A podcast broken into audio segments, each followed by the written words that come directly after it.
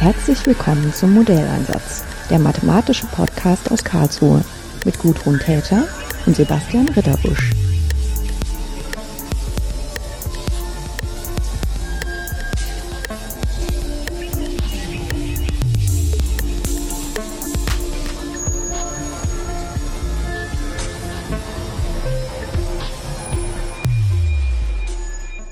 Schönen guten Tag, Tanja Hagedorn.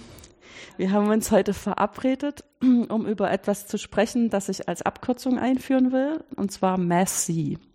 Was ist denn das? Ähm, MAFC spreche ich vielleicht einfach mal erst im Ganzen aus. Äh, das ist Mathematics in Sciences, Engineering and Economics. Ich kann gar nicht mehr ganz rekonstruieren, warum wir dann mit der englischen Version äh, des Titels immer weitergemacht haben, aber äh, so kam es halt und so kam auch die Abkürzung Math und C zustande. Wir sind ein eines von acht KIT-Zentren. Ähm, das sind interdisziplinäre Schwerpunkte am KIT, die über die Breite des KITs einerseits die Aufgabe haben, ähm, neue Forschung zu fördern in den Schwerpunkten, die wir repräsentieren, andererseits aber auch diese Schwerpunkte sichtbar zu machen. Das so vielleicht in, in Kürze. Vielleicht mhm. sprechen wir noch ein bisschen darüber, was ja, es genau bedeutet. Ja, ähm, wahrscheinlich, also du hast das zwar jetzt schon schön beschrieben, was so ein Zentrum ist, aber es ist ja auch so was Eigentümliches am KIT, dass es sowas überhaupt gibt. Also im Prinzip mit dem Zusammenschluss von etwas, was vorher als Universität funktioniert hat, wo man irgendwie weiß, was das ist, selbst wenn man nie selber studiert hat. Und im Forschungszentrum war ja auch die Aufgabe, neu zu definieren, in welchen Formaten die dann zusammenarbeiten können. Also außer, dass man halt das Dach baut, was KIT heißt, muss man dann auch ein bisschen im Klein-Klein des Alltags definieren, äh, wie das gehen kann. Und die KIT-Zentren sind eine Möglichkeit, das zu tun. Und ich ähm, also zu, als jemand, der so betroffen ist, als jemand, der als am KIT arbeitet und diesen ganzen Gründungsprozess mitverfolgt hat, ist das für mich so eine besonders sympathische Struktureinheit, weil die so von unten nach oben geht. Mhm. Also so im Sinne von, äh, wir haben ein gemeinsames Interesse, wir sind viele hier am KIT und wir tun uns mal zusammen und dann wird das besser. Ähm, tatsächlich ist es, war es auch per, per Definition im KIT-Gesetz einer der Hauptaufgaben der Zentren, dieses äh, Zusammenbringen von äh, Großforschung und äh, Universitätsbereich zu, zu befördern. Mhm. Ähm, das betrachten wir äh, besonders mit unserer Thematik auch immer noch als, als unsere Aufgabe, ähm, weil da viel Potenzial äh, steckt. Und obwohl das jetzt quasi so verankert ist in einer Satzung, ist es tatsächlich ein Bottom-up-Prozess. Also da kommt nicht das Präsidium und sagt, ihr macht jetzt mal ein Zentrum, ähm, sondern da muss einfach schon die Masse da sein und die Masse möchte, muss das auch wollen. Mhm. Und äh, so sind wir dann auch entstanden letztes Jahr. Ja, ich meine, jetzt ist es ja so, ich meine, es kann auch sein, dass das so ein bisschen Nabelschau, wenn man selber Mathematiker oder Mathematikerin ist äh, und dann immer mit allen möglichen Sorten von Ingenieuren zu tun hat, schon weil man die in Mathe unterrichtet, dass man das Gefühl hat, dass die Mathematik an so einer technischen Universität, ähm, die das KIT ja schließlich auch noch ist, äh, so eine zentrale Rolle spielt. Und da unterscheidet sich letztendlich der Campus Nord auch gar nicht so sehr vom universitären Umfeld, auch wenn wir nicht an den Campus Nord gehen und dort unbedingt die Leute unterrichten. Aber in den äh, Forschungsschwerpunkten und dem, wo die herkommen, haben die natürlich auch alle irgendwie so eine gewisse Affinität zur Mathematik. Und dann ist das irgendwie für mich jedenfalls sehr nachvollziehbar, dass es so was geben sollte, wo ähm, alles das, was mathematisch zu durchdringen ist, auch sichtbar gemacht wird in so einem, was wir jetzt hier Zentrum nennen. Also in so einer ähm, Organisationseinheit, in der man sich zusammentut, weil man eigentlich Mathe braucht und Mathe machen möchte. Für mich war es tatsächlich auch überraschend und ich werde öfter auch von, von Kollegen aus den anderen Zentren darauf angesprochen, naja, ihr habt ja quasi nur einen kleinen Bereich, den ihr abdeckt. Ähm, es ist gerade ein kleiner Bereich, den wir nicht abdecken am KIT. Also es ist immer wieder erstaunlich und äh, wir freuen uns da auch unglaublich drüber, aus welchen Ecken des KITs wir, wir äh, quasi Grüße bekommen und ähm, uns Hallo gesagt wird äh, von, von Leuten, die einfach gerne mitarbeiten wollen, die einfach so verwoben sind, auch mit Mathematik in ihrer jeweiligen Forschung, ähm, dass es ganz natürlich ist, irgendwie zusammenzuarbeiten. Ähm, man hat sich bisher aber eben noch nicht aufgerafft, sagen wir mhm. so. Und da ist das Zentrum einfach auch ein guter Anlass, ähm, jetzt einfach mal zu Veranstaltungen zu kommen und zu gucken, wen gibt es denn da überhaupt noch, mit dem, mit wem könnte ich zusammenarbeiten. Mhm. Ja, das hat ja auch diese zwei ähm, äh, Ebenen, würde ich mal sagen. Das eine, dass man halt über das Thema ähm, denkt, da würde ich vielleicht noch was gern lernen, aber auch diese persönliche Ebene. Man trifft jemanden, der einem entweder was beibringen kann oder mit dem man ins Gespräch kommt und gemeinsame Forschungsinteressen feststellt und dann auch gucken kann, da kann man auch ein Stück zusammengehen. Ne? Mhm. Und das, ähm, ja, wenn man beide am KIT sind, aber es keine Möglichkeit gibt, dass man sich mal zufällig trifft, dann trifft man sich halt nicht. Ja, das, das ist so. Also selbst wenn man sich vielleicht mal jemanden ausgeguckt hat äh, über Recherche auf den KIT-Webseiten, äh, ist das trotzdem immer noch eine Hürde. Mhm. Ja, ich habe das auch ein paar Mal so gemacht, also mit Recherche auf den KIT-Seiten, was ja auch schon mal ganz gut ist, dass es die gibt. Dass man da auch so, wie wir geprägt sind, ganz gut die Informationen meistens findet, die man gerne haben möchte. Als ich geguckt habe, wer eigentlich alles was mit Strömungen macht am KIT. Und das ist ja auch nur ein kleiner Ausschnitt von Mathematik, aber selbst da gibt es schon ganz viele Leute. Also garantiert gibt es noch viel mehr. Die Webseiten geben da auch nicht alles ja. her. Ähm, wie ist es denn dazu gekommen, jetzt rein vom organisatorischen Ablauf her, dass wir dieses Zentrum aus der Taufe gehoben haben? Es kam äh, quasi äh, zustande aus einem Desiderat. Ähm, die Mathematik hat über die letzten Jahre ähm, nochmal eine ganz andere Bedeutung am KIT bekommen, indem große Drittmittelprojekte eingeworben wurden. Das war einerseits der Sonderforschungsbereich Wellenphänomene, ähm, aber andererseits auch äh, das Graduiertenkolleg, ähm, was, was hier in der Fakultät eingeworben wurde. Und ähm, es war dann sehr, sehr schnell klar, dass keines dieser ja, Schwerpunkte keiner dieser Schwerpunkte in irgendein Zentrum am KIT passt. Und da geht irgendwie was nicht ganz zusammen, mhm. wenn man sagt, die KIT-Zentren repräsentieren die interdisziplinären Schwerpunkte am KIT und es fällt ein ganzer Bereich heraus.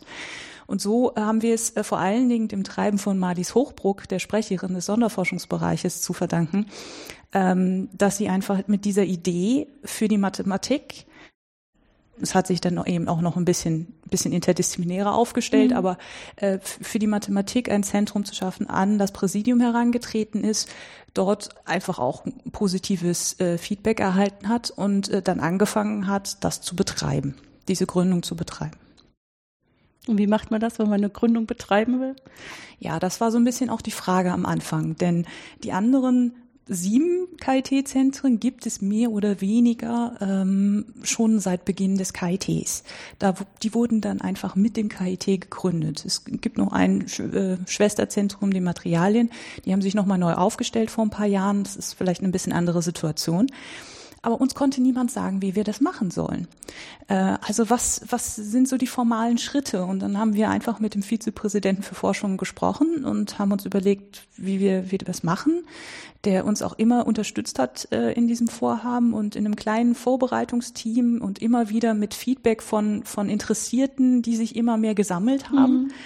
Ähm, haben wir einfach ein Konzept entwickelt, wie das aufgestellt sein könnte, haben das dem Präsidium vorgeschlagen und die haben es dann beschlossen.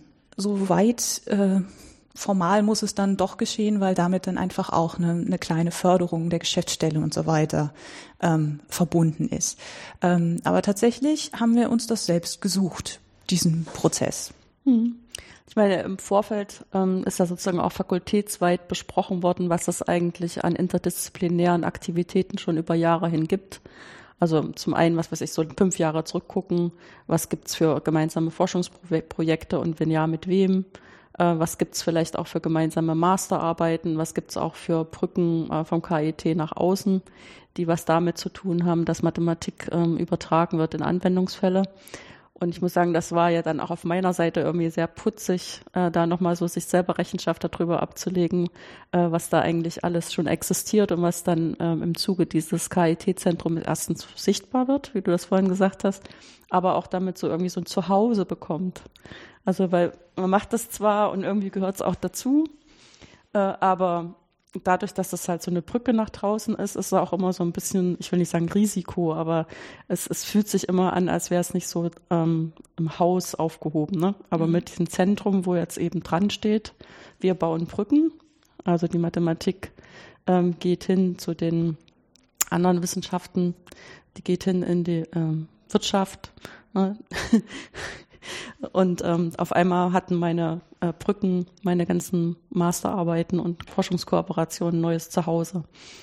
Das und hatte die, im Prinzip waren die Partner, die ich da äh, kennengelernt habe und schätzen gelernt habe, dann gleich auch so eine erste Masse dafür, äh, Mitglieder in dem Zentrum zu werden. Ich meine, dieser Prozess hatte natürlich zwei Seiten. Einerseits mhm. haben wir schon ein Gefühl dafür gehabt, dass da schon was ist ähm, und wollten natürlich auch, um, um sagen zu können, dass es sich lohnt, so ein Zentrum zu gründen, es einfach auch mal valide haben und haben deswegen die Abfrage äh, gemacht. Mhm. Aber umgedreht war es auch klar ein, ein, Zeichen einfach in, in die Fakultät hinein ähm, und auch noch an die manche Kollegen. Mhm. Ähm, schaut mal, äh, das ist jetzt nicht so abwegig, was wir hier vorhaben, denn es gibt schon seit Jahren ganz schön viel. Ja, ich meine, ähm, klar, dass ähm, du hast ja gesagt, auch auf Basis der Bedeutung des SFB und der SFB hat ja auch diese interdisziplinären Teil. Also nicht nur innerhalb der Mathematik müssen unterschiedliche ähm, Teile, unterschiedliche Wissenschaften miteinander reden, sondern das sind auch Leute assoziiert, die keine Mathematiker sind und uns sehr brauchen. Ähm, da hat man wenigstens schon mal so eine Keimzelle. Aber ähm, letztendlich gibt's ja dann auch schon traditionell sehr viel mehr, äh, was hier gemacht wird. Ja, und äh, das betrifft quasi in, in Anführungsstrichen nicht nur den Forschungsbereich, sondern äh, einfach auch stark ähm, die, den Masterbereich schon. Ja. Also der, die Technomathematik, das ist ein ganz wichtiges Standbein, ähm, ähm, auf dem wir dann auch aufbauen, die Kooperationen, die darüber schon bestehen. Hm. Ja, und da merkt man auch schon gleich, dass es sinnvoll ist, nicht nur drüber nachzudenken, wie wir diese ganze Forschung sichtbar machen können, die wir zusammen machen, sondern dass es auch was damit zu tun hat, wie wir unsere Lehre sortieren. Ne? Also wir haben, wie du gerade sagtest, die äh, Technomathematik, wir haben auch die Wirtschaftsmathematik, die solche hybriden Studiengänge sind. Und gerade bei der Wirtschaftsmathematik ist ja schon bei der Herstellung des Studiengangs sind die gleichberechtigt, die zwei Fakultäten. Bei der Technomathematik ist es mehr so, dass es ein mathematischer Studiengang ist und es gibt Kooperationen und nur die Studierenden, die merken dann schon sehr genau, dass sie sich kulturell zwischen zwei Wissenschaften aufteilen müssen. Äh, dass das, dass das gelebt wird und dass man das dann ähm, auch so einbringt in Angebote, die sich eben, also die wir zwar für unsere Mathematiker machen, die aber zum Beispiel in ihrer, tolle, in ihrer Rolle als Technomathematiker aber auch äh, andere Interessen haben. Und dass es deswegen auch Angebote sind, die zum Beispiel interessant sind auch für Ingenieurstudierende. Und das können Masterstudierende sein, das können aber auch welche sein, die selber gerade promovieren und da feststellen, ah, Mensch, hier fehlt mir noch irgendwas mit Numerik. Dieses Verfahren, wenn ich da jetzt nicht noch irgendwas richtig dazu lerne, werde ich niemals vernünftig umsetzen können. Ne? Und äh, diese Art von ähm, Angeboten zu machen, wo man auch unterrichtet wird, das gehört ja dann irgendwie auch dazu. Wir haben ja auch die Graduiertenschule im Zentrum, ähm, die momentan noch im, im Wachsen äh, begriffen ist. Mhm. Und das ist ein, ein, zentraler Teil. Also neben Kursen, die wir selbst entwickeln äh, und da immer noch den Bedarf eruieren, ähm, was da auch gebraucht wird, ähm, versuchen wir einfach auch bestehende Angebote äh, zu öffnen und äh, mhm. dann sichtbar zu machen, dass es da vielleicht schon den, den perfekten ähm, ja, die perfekte Übung oder die perfekte Vorlesung gibt für eben solche Fälle, die sich einfach nochmal ein bisschen grundlegenderes Wissen aneignen wollen. Hm.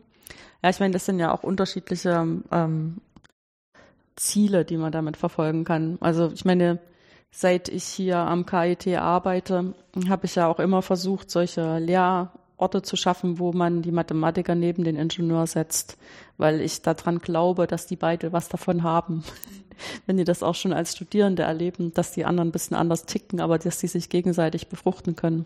Und dann ähm, schlägt einem am Anfang immer so ein bisschen dieses Gefühl entgegen, ja, du kannst das ja gerne versuchen, hab da auch nichts dagegen, aber du wirst dir die Zähne ausbeißen, die Ingenieure kommen nicht, das ist denen alles zu schwierig.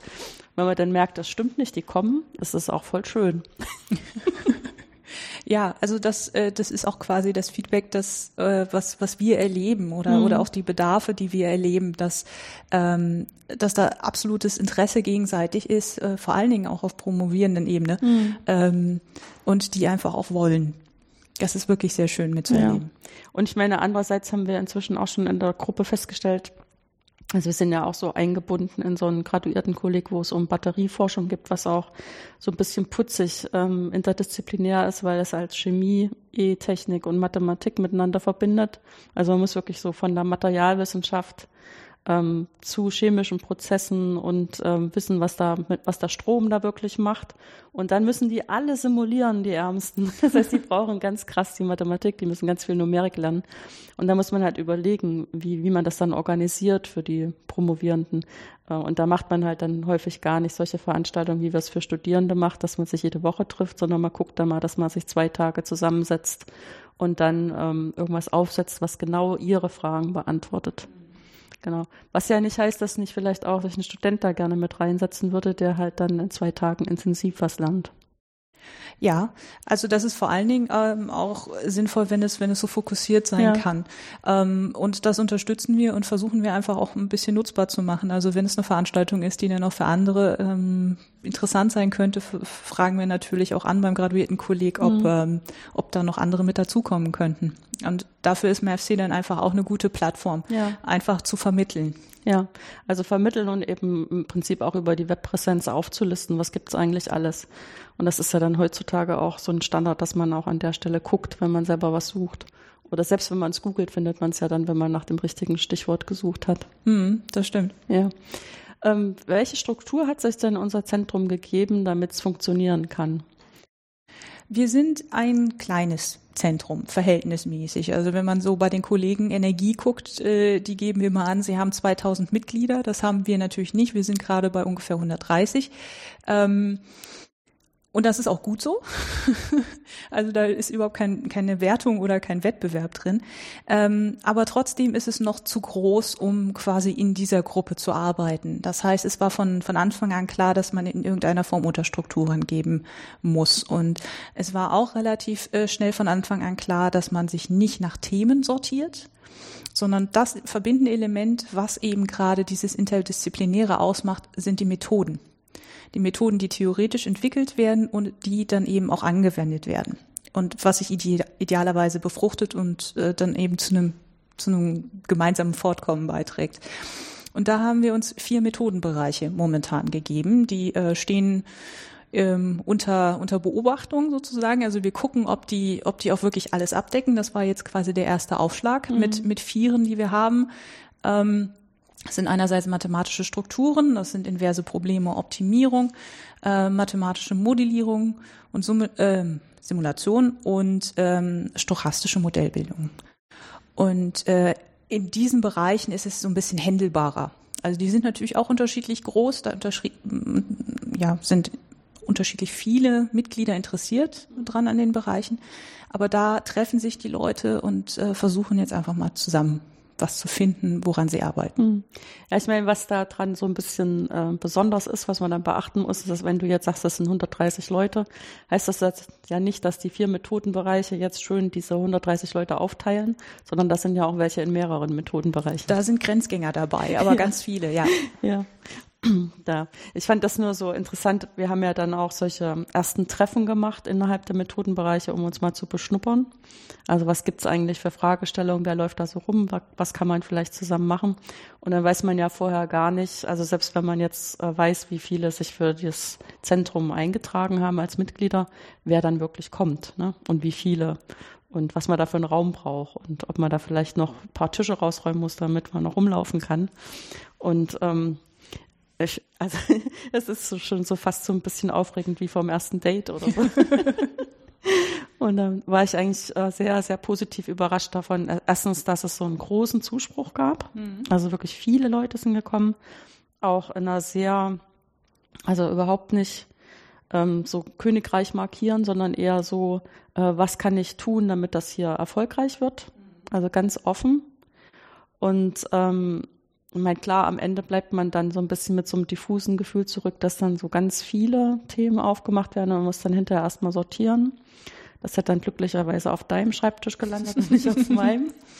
Ja, aber so, dass man so mit diesem positiven Gefühl aus diesem Treffen rausgeht, das ist auf alle Fälle was, was äh, auf große Resonanz stößt. Mhm.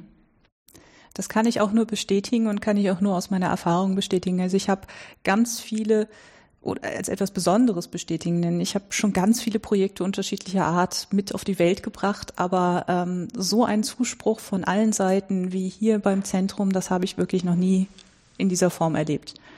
Und äh, dass, äh, dass Leute einfach wollen und interessiert sind und natürlich auch manchmal ein bisschen skeptisch sind, das ist ganz klar, weil man sich auch nicht so richtig vorstellen kann, wie das jetzt funktionieren soll. Mhm. Ähm, aber sich auf alle Fälle einbringen wollen. Und ähm, was wir besonders schön finden, auch immer, ist, äh, dass das quasi durch die Bank geht. Also ähm, man könnte ja jetzt auch denken, okay, das wird jetzt nur von von den Lehrstuhlinhaberinnen und ja, Inhabern äh, betrieben und die schicken dann gegebenenfalls mal irgendjemanden aus der Gruppe dann zu irgendeinem Treffen mhm. oder so, aber es, es hängt sich halt an diesen Personen auf. Das ist nicht so. Da kamen alle. Jeder, der irgendwie Interesse hat für seine eigene Forschung, äh, die kamen und das ist äh, das ist einfach schön und es ist auch etwas, was wir als Prinzip etablieren wollen. Ähm, es gibt nicht nur Mitgliedschaft für banal gesagt Professoren oder, oder leitende Wissenschaften, ähm, sondern wir wollen auf alle Fälle alle Ebenen mitnehmen. Hm. Ja, ich meine, ich glaube, das liegt auch so ein bisschen, also ich würde sagen, wir ernten da schon so ein bisschen die Kultur, die auch im SFB ge gelebt wird. Also dass alle, die dort mitarbeiten, also auch die Promovierenden, dass man denen prinzipiell erstmal auf Augenhöhe begegnet. Mhm ähm, dass dort alle Fragen gestellt werden können und dass man auch ähm, eingeht auf Dinge, die die bringen. Ich meine, es gibt dann immer noch, dass man einfach mit der mehr Erfahrung und dass man dann Noten gibt und so, da muss man auch eine Rolle ausfüllen. Die kann man eben nur ausfüllen, wenn man entsprechend ähm, gestiegen ist. Mhm. Aber ähm, das heißt ja nicht, dass man nicht von Anfang an erstmal aufeinander hören kann. Und ich denke, diese, diese Wertschätzung ermutigt dann auch junge Leute, sich an sowas mit zu beteiligen und auch mit dem ganzen Enthusiasmus, den die ja dann auch haben. Es ist ja auch nicht, also was ich ab und zu höre von Promovierenden als Bedenken, sich zu engagieren, ist, äh, dass es quasi noch eine zusätzliche Aufgabe ja. ist. Und so ist es ja überhaupt nicht gedacht. Ähm, es soll, soll eine Unterstützung sein. Ne? Ganz genau. Also wenn sich ein Problem aus ihrer eigenen Forschung ohnehin mhm. ergibt, dann äh, hoffen wir, dass wir da Partner äh, vermitteln können innerhalb des Zentrums. Und äh, das ist eine Idee, die wir, glaube ich, auch noch ein bisschen stärker äh, in alle Fakultäten hineintragen können. Ähm, dass es nicht darum geht, sich eine zusätzliche Aufgabe zuzumuten und ein zusätzliches Projekt, sondern dass es genau das eigene Projekt unterstützen soll. Hm. Ja, und es gibt dann auch irgendwie die Möglichkeit, auch mal so ein eigenes Problem auszusprechen ähm, vor Leuten, die jetzt nicht aus dem eigenen Klüngel kommen. Ne? Und ich meine, dann ist das zwar manchmal auch ein bisschen schwieriger, das vielleicht zugänglich zu machen für jemanden, der jetzt nicht dieselbe Sprache spricht, weil man halt Ingenieur ist. Aber dafür haben die dann auch wieder noch einen anderen Zugang und andere Ideen. Und ich denke, das ähm, gleicht sich auch immer aus. Also, dass man da mehr Arbeit reinstecken muss, gleicht sich aus daran, dass man dann auch Feedback bekommt, was man auf eine andere Warte nie bekommen hätte. Also es ist zumindest ähm, die Erfahrung in fast allen Projekten, die ich jetzt bis jetzt gemacht habe. Und man trainiert sich ja selbst einfach ja. auch im interdisziplinären Zusammenarbeiten. Also gerade wenn man quasi den Klüngel gewohnt ist, mhm. ähm, ist es einfach sehr wichtig, so früh wie möglich Erfahrungen zu machen, wie das ist, wenn man mit einer anderen Disziplin ähm, interagiert und mhm. ähm, über ganz banale Dinge wie die gemeinsamen Vokabeln sprechen muss. Ja. Ja, und in den Methodenbereichen haben wir ja auch auf alle Fälle immer so eine Doppelspitze äh, von Menschen, die das sozusagen tragen als Leitung. Das war immer eine Mathematikperson und eine Ingenieurperson da zusammengespannt haben. Mhm, genau. Um das einfach so durchzuhalten, wie so eine Quote. Auch wenn Quoten immer so ungeliebt sind, aber da haben wir eine knallharte Knote an der Stelle. Ja, das war einfach auch wichtig, um, ja. um die Perspektiven ähm, äh, richtig zu halten für uns intern und das auch nach außen zu repräsentieren. Also es sollte auf keinen Fall der Eindruck entstehen, dass das jetzt hier nur von den Mathematikern so bestimmt wird. Ist, ja. ja. Mit ein paar schmückenden Beiwerksleuten. Hm. Ähm, letztendlich geht's ja dann doch immer ums liebe Geld. so richtig viel Geld ist nicht da, aber was ist denn an Dingen, die mit Geld ausgeglichen oder mit Geld unterstützt werden können, schon passiert? Also wir, wir kriegen ähm, eine kleine Finanzierung, die jedes Zentrum bekommt, haben auch jetzt für den Start die ersten zwei Jahre noch ein bisschen zusätzliche Mittel bekommen und äh, versuchen darüber einerseits einfach Veranstaltungen, Netzwerkveranstaltungen äh, zu organisieren Aber was äh, ein Großteil des Budgets äh, ausmacht, äh, ist die Anschubfinanzierung. Das heißt, wir schreiben für kleinere Projekte, die genau diesen Sinn von MEFSI entsprechen, nämlich, dass sich theoretisch mathematisch arbeitende Personen mit anwendungsorientiert arbeitenden Personen zusammentun und ein neues Projekt und eine neue Forschungsfrage angehen. Ähm, dass die eine kleine Finanzierung so für den Staat bekommen können. Und das ist ein ganz einfaches Verfahren, das war uns auch wichtig da quasi nur zwei Keine Seiten Bürokratie. Text. Ja, also man muss natürlich schon mal so ein bisschen erklären, was man vorhat. Ja. Ähm, und es muss daraus dann erkennbar werden, dass das irgendwie auch was werden kann. Ähm, soweit muss es dann doch formal sein, aber ähm, das ist ein Verfahren, was wirklich ganz einfach ist. Und ähm, wir haben jetzt die erste Ausschreibungsrunde hinter uns gebracht und äh, konnten jetzt äh, schon die ersten Projekte anschieben. Äh, Ende Juni ist die nächste Deadline und äh, wir hoffen dafür dann noch, noch mehr Interessenten zu finden. Hm. Ich meine, das ist ja letztendlich auch immer so ein bisschen so ein ähm, Gradzeiger, so ein Thermometer dafür, wie sehr die Idee zündet, wie viele Anträge dann wirklich vorliegen, die auch förderungswürdig sind. Und ähm, also letztendlich spricht das dann auch so ein bisschen, oder es manifestiert auch ein Stück weit die Erfolgsgeschichte, ne? Auch wenn es vielleicht ähm, vielleicht zu viel gedacht ist, dass man, wenn man das am 1. Oktober gegründet hat und dann ein halbes Jahr später nach solchen Anträgen fragt, ob das dann schon so greifen kann. Aber wenn schon so viele gefördert worden sind, dann hat es schon gegriffen. Ja, also das, das hat natürlich immer noch ähm, Potenzial ja. nach oben. Das ist ganz klar, aber für, für diesen kurzen Zeitraum ähm, ist das wirklich äh, schon ein sehr, sehr gutes Ergebnis, was uns sehr gefreut hat. Hm. Ich, was ich mir noch aufgeschrieben habe, wo ich gerne noch drauf zu sprechen kommen würde, das ist die Modellierungswoche mhm. und der Science Slam. ja, ähm, also ich sollte an dieser Stelle äh, unseren umtriebigen wissenschaftlichen Sprechern Martin Frank erwähnen. Das haben wir bis jetzt schön umschifft. haben wir ne? bisher äh, so ein bisschen unter den Tisch gekehrt. Ja. Ähm, der, der sich unglaublich engagiert, äh, der einfach auch perfekt für diese Rolle ist als, als äh, Grenzgänger zwischen äh, Mathematik und äh, so halb Mathematikprofessor, halb SCC Direktor. Direktor. Ähm, und äh, da einfach äh, schon quasi in sich vereint die die die Perspektive mitbringt, die wir in, in MAFC einfach einfach fahren wollen. Und ähm, der ähm, hat immer gute Ideen für Veranstaltungen und äh, einerseits hatte er die Idee für den Science Slam ähm, wo ich jetzt leider sagen muss, dass wir den verschieben ähm, müssen. Da hat es dann doch nicht so schnell geklappt, okay. Nee, nee, genau, den hatten wir jetzt eigentlich Anfang Juni geplant, ja. aber müssen den jetzt einfach erstmal verschieben. Ähm, das ist manchmal so, dass man von der Euphorie äh, der, der eigenen Gründung so getragen wird, aber dann gucken muss, wie man das schafft. Äh, und dann schafft man nicht alles. Ähm, also die Idee ist dann einfach wirklich aus dem ganzen Zentrum äh, Leute zusammenzuholen, die in zehn Minuten auf eine witzige, interessante, unterhaltsame Art und Weise erklären, was sie gerade mathematisch machen. Und äh, am Ende wird dann gewählt vom Publikum per Klatschen, per Fußtrampeln, wer, wer der Beste war und äh, oder die mhm. beste war und dann gibt es einen kleinen Preis. Also das wollen wir auch als ähm, kontinuierliches Format einführen, weil es einfach uns die Möglichkeit gibt, ähm, Mathe auch so darzustellen, wie es wie es ist, nämlich spannend und äh, und interessant und äh, auch spaßig.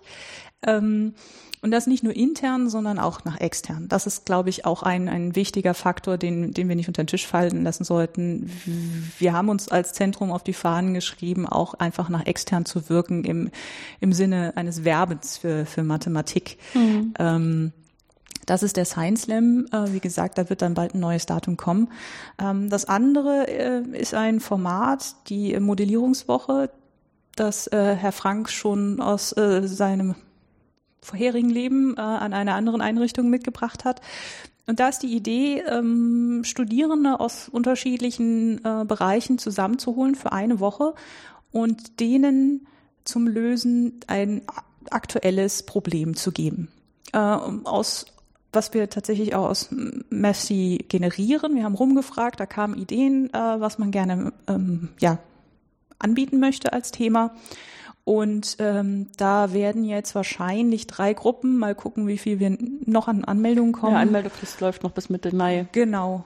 im August dann zusammenkommen ähm, und ähm, ich habe mir erzählen lassen, dass das unglaublich gut funktioniert. Also es ist immer so, wir haben jetzt schon so die ersten Skeptiker ge gehört, die dann sagten, hm, ist das nicht zu schwer? Und Herr Frank sagt dann immer, lasst uns mal machen. Wir brechen das schon so runter, dass, äh, dass äh, die Leute damit klarkommen und man darf die vor allen Dingen auch nicht unterschätzen. Ja.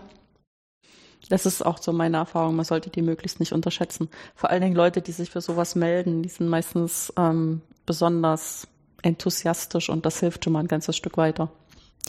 Sie werden ja auch begleitet. Also ja, ja. da sind da sind auch äh, Experten dabei, die mhm. dann mal so in die richtige Richtung oder in eine Richtung schubsen können. Ähm, aber die Hauptarbeit wird tatsächlich von den Studierenden gemacht. Mhm. Und das gibt natürlich auch nochmal eine ganz andere Begeisterung ähm, fürs mathematische Arbeiten. Mhm. Ja, ich meine, wer jetzt ähm, den Podcast regelmäßig hört, wird denken, hm, das habe ich aber schon mal mhm. gehört. aber das ist ähm, auf dem Niveau für Schülerinnen und Schüler äh, schon erfolgreich gelaufen, auch hier in Karlsruhe. Ähm, und die ähm, sozusagen der Unterschied ist, dass wir das dann auch für unsere Studierenden möglich machen wollen, so einen Lernort zu haben und das auch irgendwie für ihr Studium anrechenbar zu machen. Und das braucht einfach auch ein bisschen anderes Framework als für die Schülerinnen und Schüler.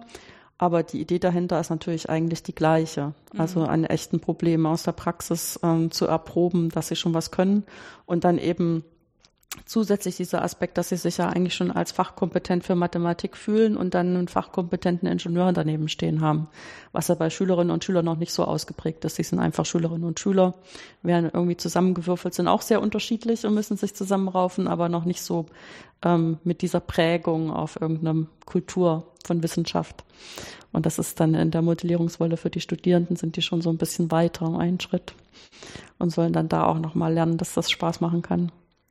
Und diese, am Ende müssen dann auch die glücklich sein, die die Probleme gestellt haben, dass sie vielleicht mit irgendwas, irgendwelchen Resultaten ähm, konfrontiert werden, die sie sich so gar nicht vorgestellt haben. ja, das ist natürlich eine Möglichkeit, denn am Ende stellen tatsächlich einfach die, die Studierenden dann ihre, ihre Lösungen den Problemgebern vor. Mhm. Ja. Ich meine, da ist, da zehren wir auch so ein bisschen davon als ähm, Zentrum, dass wir ja nicht im luftleeren Raum angefangen haben, sondern dass wir einerseits hier eine Tradition haben, andererseits mit dem Kommen vom Herrn Frank auch so ein bisschen von der Tradition erben können, die er mitbringt, auch von der Arbeitsgruppe, die da schon ähm, auf Erfahrung aufbauen kann und dass man das jetzt alles so ein bisschen unter dieses Dach einsortieren kann von dem MATSI. Absolut. Ja. Und dann ist es auch irgendwie schön, wenn alles das zusammenkommt, was da zusammengehört irgendwie. Ähm, ich finde auch, das ist so eine schöne Außen, ähm, also um zu sagen, warum soll man ans KIT kommen? Weil man hier einfach so viele Sachen machen kann, die nicht unbedingt an jeder Universität in Deutschland so möglich sind. Weil in Mathematik ist das tatsächlich so eine Frage. Eigentlich äh, kann man in Deutschland an jede Universität gehen und wird eine recht ordentliche Matheausbildung bekommen. Man wird nicht unbedingt alle Spezialisierungsrichtungen so vorfinden, wie sie an jeder anderen sind, weil da sind wir dann einfach ein bisschen unterschiedlich. Aber meistens kommt man ja sowieso nicht mit dem Wunsch einer ganz bestimmten Spezialisierung, sondern man kommt mit dem, mit der vagen Idee, man wird Mathematiker oder Mathematikerin und dann lebt man in der Kultur, die einem da ausgebreitet wird und ist dann am Ende gut ausgebildet. Aber äh, wenn man sowieso so eine Affinität hat, dass man eigentlich so ein bisschen technisch was machen will, finde ich, ist das ein gutes Argument für Karlsruhe, dass es hier so viele Möglichkeiten gibt, sowas zu machen. Und das Zentrum ähm, das stellt das jetzt nochmal allen so ein bisschen besser vor Augen. Das hoffen wir und das ist unser Ziel. so, im Prinzip, also zumindest für mich klang das im Gespräch äh, schon die ganze Zeit so, als ob du als Geschäftsführerin äh, das total gerne machst. Ähm, was hast du denn eigentlich ähm, für eine Ausbildung? Ähm, ich habe Geschäftsführerin gelernt. ähm, ja, äh, da, da kann man sich tatsächlich in, äh, inzwischen äh, ganz gut fortbilden in, in diese Richtung. Aber ich bin von Haus aus Germanistin und Anglistin. Das mhm. habe ich zumindest mal studiert und habe auch in Germanistik promoviert. Ähm, habe aber auch schon vor über zehn Jahren angefangen, in, in Richtung Wissenschaftsmanagement äh, zu arbeiten. Das heißt, immer so ein bisschen an der Schnittstelle zwischen wenn man das so böse sagen möchte, klassischer äh, trockener Verwaltung und aber den äh, der Wissenschaft. Mhm. Ähm, und äh, das ist so mein Hintergrund. Ähm, da arbeite ich jetzt schon in verschiedenen Konstellationen seit etlichen Jahren. Ja, ich meine, das ist ja letztendlich so, ich will nicht sagen die bittere Wahrheit, aber man muss am Ende auch immer den bürokratischen Apparat irgendwie beherrschen. Aber so in meiner eigenen Wahrnehmung von Arbeit in Projekten und zum Zeit auch teilweise selber dieses, was weiß ich, Geld dann hin und her schieben und gucken, was man für Auflagen erfüllen muss und wo man einen Antrag stellen kann und so. Ähm, das funktioniert ja alles nicht wirklich, wenn man nicht auch äh, so ein eigenes Verständnis davon hat, wie Wissenschaft geht, oder? Ähm, das, das kann es bis zu einem gewissen Grad. Ähm, aber man muss sich einfach vor Augen führen, dass sich die Anforderungen an Wissenschaftler und an die Institution, Universität oder Forschungseinrichtung mhm. über die letzten Jahrzehnte extrem gewandelt hat. Also da ist es dann äh, in Bezug auf den Lehrbetrieb einfach nicht mehr nur seine, seine Vorlesungen geben und, und Prüfungen zu machen, sondern das gesamte Prüfungsmanagement hängt dann zum Beispiel noch da dran. Ähm, und das ist gerade so eine Nische, in der sich dann also quasi ein, ein etwas auch als Berufsfeld geöffnet hat für die Personen, die beide Seiten verstehen. Das heißt, ähm, jemand in, äh, in der Prüfungsverwaltung, ganz klassisch früher, der dann äh, gegebenenfalls für die Zeugnisausgabe und äh, für die Häkchen, das also eine Checkliste zuständig war, dass alles beisammen ist. Äh, das ist so eine Klasse, klassische Verwaltung und dafür braucht man jetzt nicht unbedingt ein Wissenschaftsverständnis, sondern da hat man seine Regularien und äh, nach denen arbeitet man. Man hat dann eine klassische Sachbearbeiterausbildung gegebenenfalls gemacht. Aber quasi äh, die ganzen Sonderfälle oder diesen Management-Aspekt, das heißt, neue Studiengänge aufzusetzen, Bologna, Akkreditierungen durchzuführen und so weiter, das ist jetzt nur mhm. der ganze Studienbereich, äh, das verlangt quasi so eine Zwischenkompetenz und äh, verlangt auch Wissenschaftlern einfach und Lehrenden viel zu viel ab.